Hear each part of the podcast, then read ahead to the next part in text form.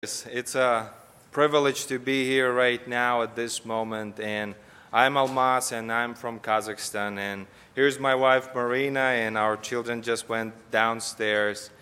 Uh, yeah, uh, we we were serving with Campus Crusade back in our country for some years, and now my beloved one uh, studies at the Wheaton College. So, and she's about to finish, and we'll soon we'll go back. I mean, like in August. So, uh, the today's topic is grace is upon us. This is why I'm asking you right now, so you start practicing, okay, on me. Be gracious to me today. okay? So, uh, and uh, my sermon is will be divided into two parts uh, grace is upon sinners, and the second part, grace is upon us during hardships.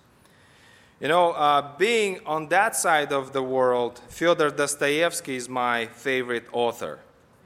He lived during 19th century before the socialist revolution. As a devoted Christian man, in his books, he touched such topics as sin, salvation, and of course, grace. His books many times warned young people, mostly students, who denied at that time the existence of God. They were very smart and very ambitious, and this is why they caused the spark of the socialistic revolution. They learned things from the universities, and they knew how to run things. But also, they wanted to become judge, judge of the world. And they wanted to have this judgmental character, and they know who had the right to live and who didn't have the right to live. In order to make these changes, they wanted to destroy all religious activities in the country.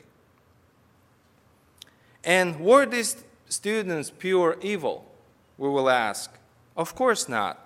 Because these students saw the poverty in the country, they saw lack of education, they saw social injustice, and their motives might be right. And Dostoevsky, at the same time, he also sees these realities. He sees the imperfect Russia. He also addresses in his books uh, these issues, like he sees that Christian society is broken and how people try to survive in this society. And he wanted also these changes to come in the country, but the only difference was that he didn't want the wicked and sinful people die. If these students suggested if we will destroy all people who have different mind, then we will bring the bright future much faster. Why do we need to spend time for transitioning, you know, for changing the society gradually? But Dostoevsky, in the contrast, says there's only one judge in this world, and this is God. And more, moreover, he says that uh, God, instead of pouring his wrath on this world, he pours his grace on people through Jesus Christ. The Bible says, For God so loved the world that he gave his one and only Son, that whoever believes in him shall not perish, but have eternal life. For God did not send his Son into the world to condemn the world, but to save the world through him. Dostoevsky once wrote one book called Crime and Punishment. Some of you might hear about it, some not. But in this book, it's interesting that there was one man named Mr. Marmeladov. This man had a wife uh, who was uh, diagnosed with tuberculosis, and that disease was fatal in the 19th century. He had little kids. Also, he had an older daughter from his first marriage uh, named Sonia. And actually, this man failed everyone possible in this world. He failed his family, he failed his wife, he failed his little kids, he failed his older daughter, he failed his co workers, everyone. but deep in his heart, he hoped for the grace of God.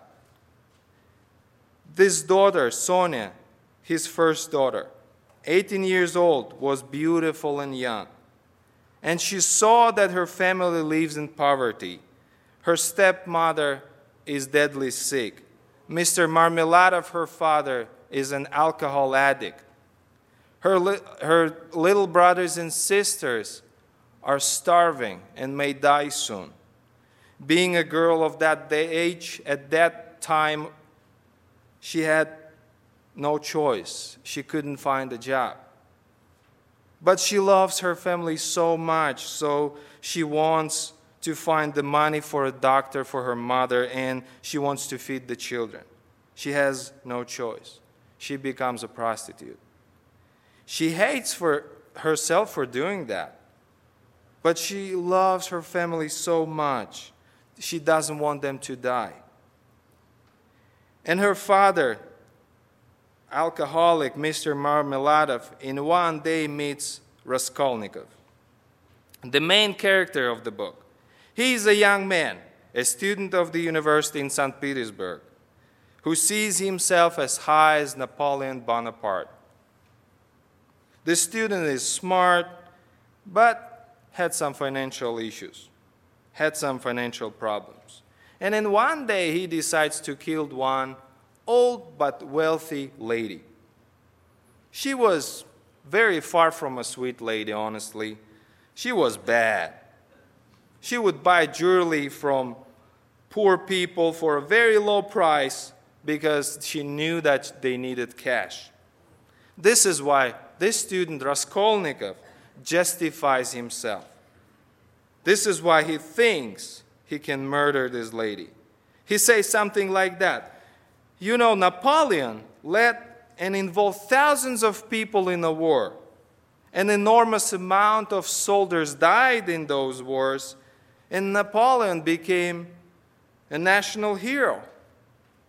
And if I kill this horrible old lady, whom anyway nobody loves, then I'll make the world better. I will save many people from her greedy hands. He exalts himself over her, believing that he's better than her, believing that he will make the world better. The tragedy of this man goes deeper because when he kills her, he, he killed an innocent girl who happened to be a witness of his murder. Raskolnikov is the type that believes and knows that what is best in the world. Aren't we all sometimes like that? But on the contrary, Mr. Marmeladov, the drunk addict, knows that he's a total failure. He has no dreams that one day people would forgive him. He knows that he deserves death, but deep in his heart, he hopes for God's mercy, for his unconditional love and grace. In his monologue, he says the following He, Jesus, will come in one day and he will ask, Where is the daughter who gave herself for her cross? Consumptive stepmother, and for the little children of another? Where is the daughter who had pity upon the filthy drunkard, her earthly father, undismayed by his beastliness? And he will say, Come to me, I have already forgiven you. Come to me, I have forgiven you. And he will forgive my Sonia. He will forgive, I know it. I felt it in my heart when I was with her just now. And He will judge and will forgive all the good and the evil, the wise and the meek. And when He's done with all of them, then He will summon us. You too come forth. He will say, Come forth, you drunkards. Come forth, you weak ones. Come forth, you children of shame. And we shall all come forth without shame and shall stand before him. And he will say unto us, You are swine, made in the image of the beast and with his mark, but come forth you also. And the wise ones and those of understanding will say, O Lord, why do you receive these men? And he will say, This is why I received them, O you wise.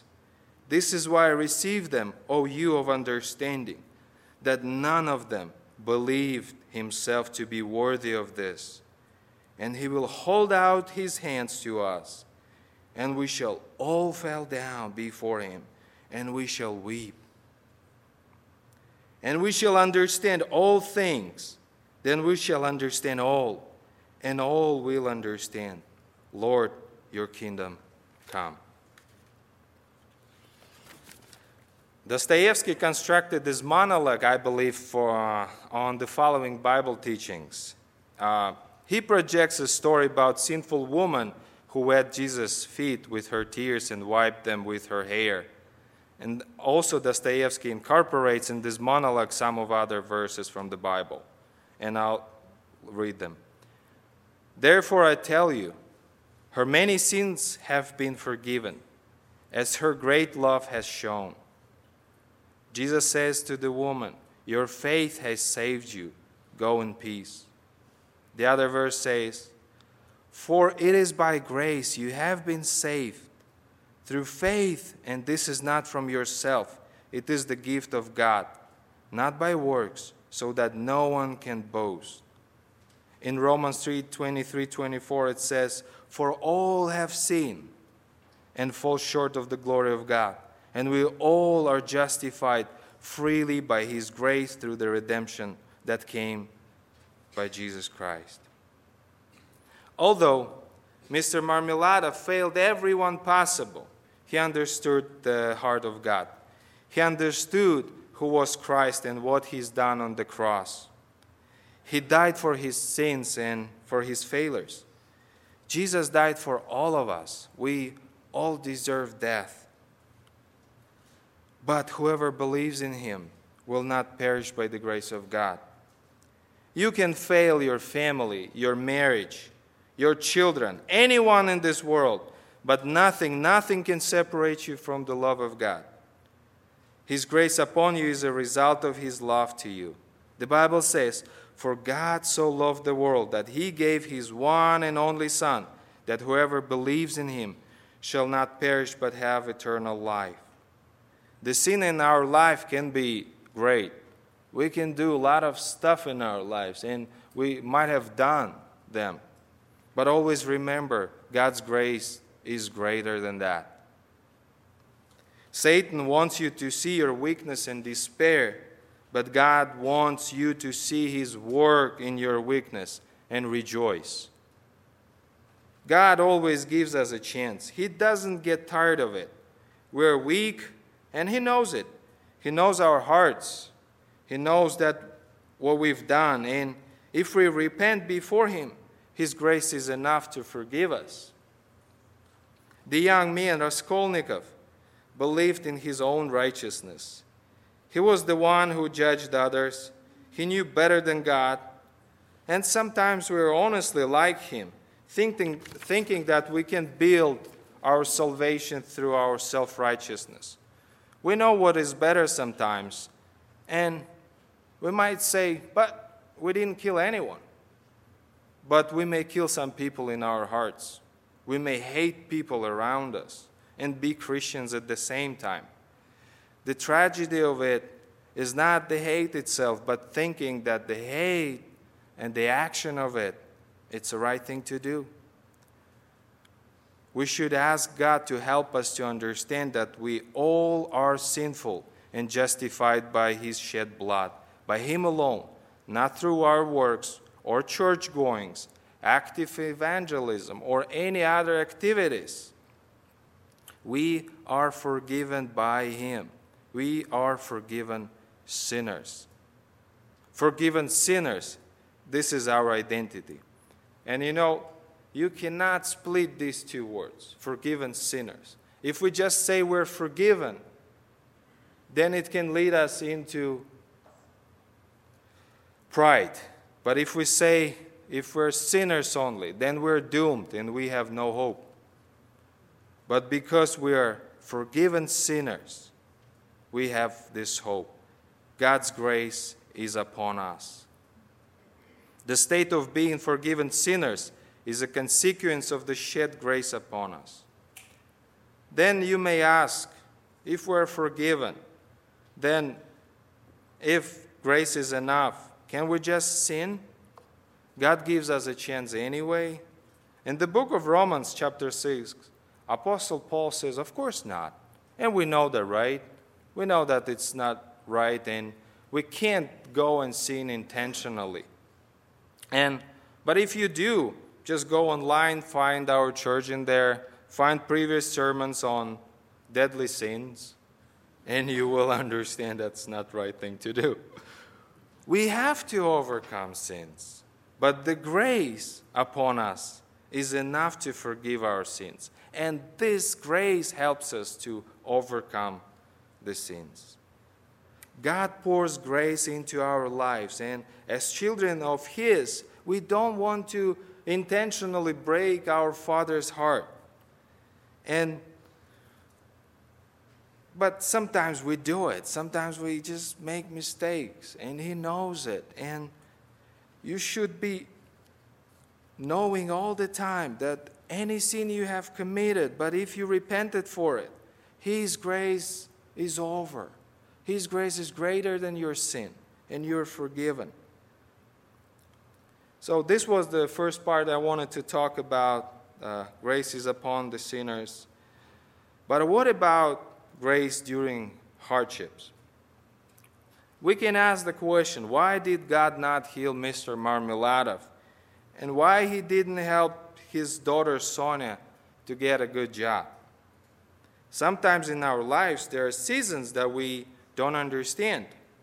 Like, why does pain come into our lives? all sorts of pains, diseases, loss of people, all sorts of pain. But going through such stages of our lives, we need to see that God's grace is upon us. Talking about grace during the hardships, I want to assure you that He's in there, He's in the midst of it. God is in there. And should we ask God why this is happening to me? You know, I ask many times, but he doesn't reply immediately, you know, and it doesn't help sometimes. But maybe I should ask myself, how should I respond to these challenges in my life? You know, the book of Job describes about his children lost, the disease he went through. God allowed Satan to come into Job's life and to work in there. In the story with Jacob, God Himself challenges Jacob and wrestles with him. The hardships came into their lives not because of sin. Sometimes bad stuff happens in our lives. Sometimes bad stuff happens in the people's life of our children of God. Throughout 20 years of living with Laban, Jacob got married with two of his daughters, got two mistresses, has got 11 children overall. And we know that his life was tough at that time. Laban cheated him so many times.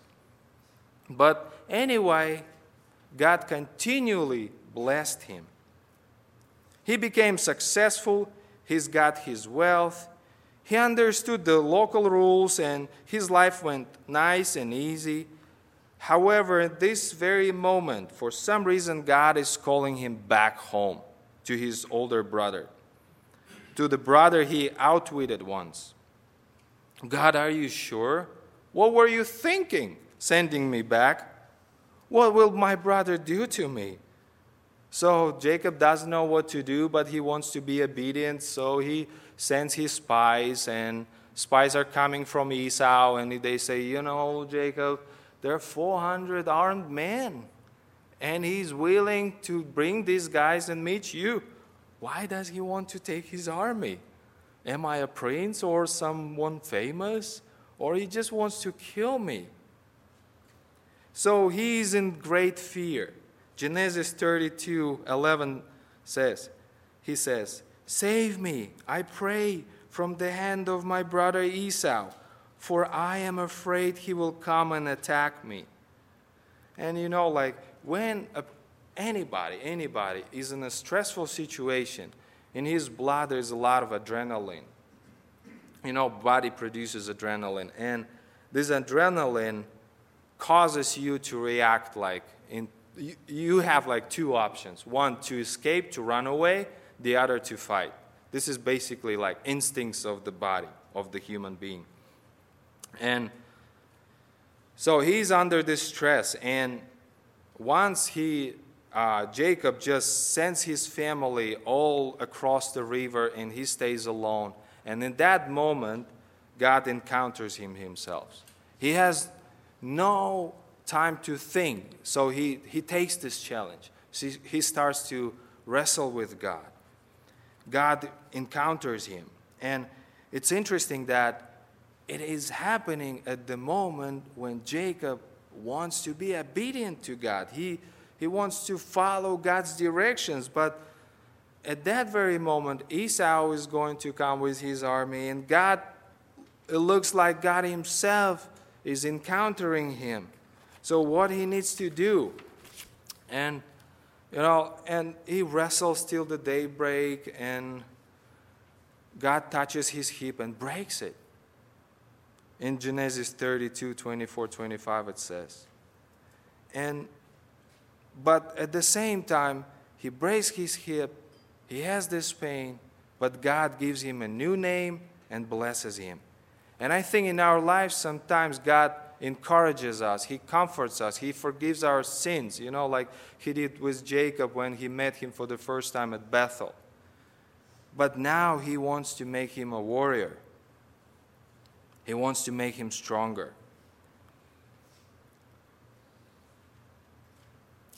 And also in our lives, sometimes we, like Jacob, succeed, you know, but sometimes we fail.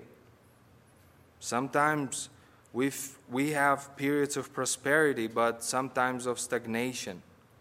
Sometimes we feel so good that we think we can climb the Mount of Everest, but sometimes we get ill and we can do basically nothing with it. But I want to assure you, brothers and sisters, God is with you at that moment. Jacob holds the angel, holds God we're not sure yet, like who was that, but it was God or from God, and says, Bless me. He's in pain. And God wants who uh, once who touched his hip and broke it blesses him. But also, it's interesting that he changes his name. And in ancient times, these uh, names uh, were very popular, and they also describe the people's life. For, for example, Jacob meant holder of the heel. In other words, supplanter, because he outwitted his brother, he cheated him. But now God tells him, I'm going to change your name. He calls him Israel, because you have struggled with God and with humans and have overcome. Overcome. And if you, brothers and sisters, go now, go now through this stage of life, when you're not sure, you're in pain, God calls you Israel. God calls you, you are overcomer. God is with you at these moments. Yes, you hurt. Yes, you are. You hurt. But God is with you, and His grace is upon you. In 2 Corinthians 12, Paul says, Therefore, in order to keep me from becoming conceited, I was given a thorn in my flesh, a messenger of Satan to torment me. Three times I pleaded with the Lord to take it away from me, but he said to me, My grace is sufficient for you, for my power is made perfect in weakness. Therefore, I will boast all the more gladly about my weaknesses so that Christ's power may rest on me. That's why, for Christ's sake, I delight in weaknesses, in insults, in hardships, in persecutions, in difficulties. For when I am weak, I am strong. Whether God allows Satan attack us like he did with Job, whether God encounters himself like it was with Jacob, and all this can happen in our lives when we try to be obedient to God. God wants to make you a warrior. God is in control. It is very painful sometimes, but His grace is with you, and it is sufficient. God is in control of the situation. Even when we don't see it or feel it, God is in the midst of it, and He will walk you through because He loves you so much. We all dear to God's heart, regardless what we've done in our lives. Our spiritual fathers, Jacob, Paul, David, all committed once great sins. But God's grace was bigger than that. They also went through different kinds of hardships in their lives. But God's grace was greater than that. Let Christ's power rest upon you, my brothers and sisters, when you are weak. Let me pray. Lord Jesus, we thank you for everything in our lives, for everything. We want to receive your blessings and we want to see your glory, Lord, through our hardships as well. We want to see your grace. Please help us. We are weak. We, we're sinful people, Lord, but you have forgiven us. Let us always remember that your grace is bigger than our sin. You have forgiven us. Lord, and when we go through hardships, Lord, please help us to see you in that, Lord, to see you when we go through pain, Lord. Help those around us who go through this pain. Let them see your glory, Lord. Thank you so much for your being with us, Lord, and your love. Thank you so much. And in Jesus' name we pray. Amen. Thank you.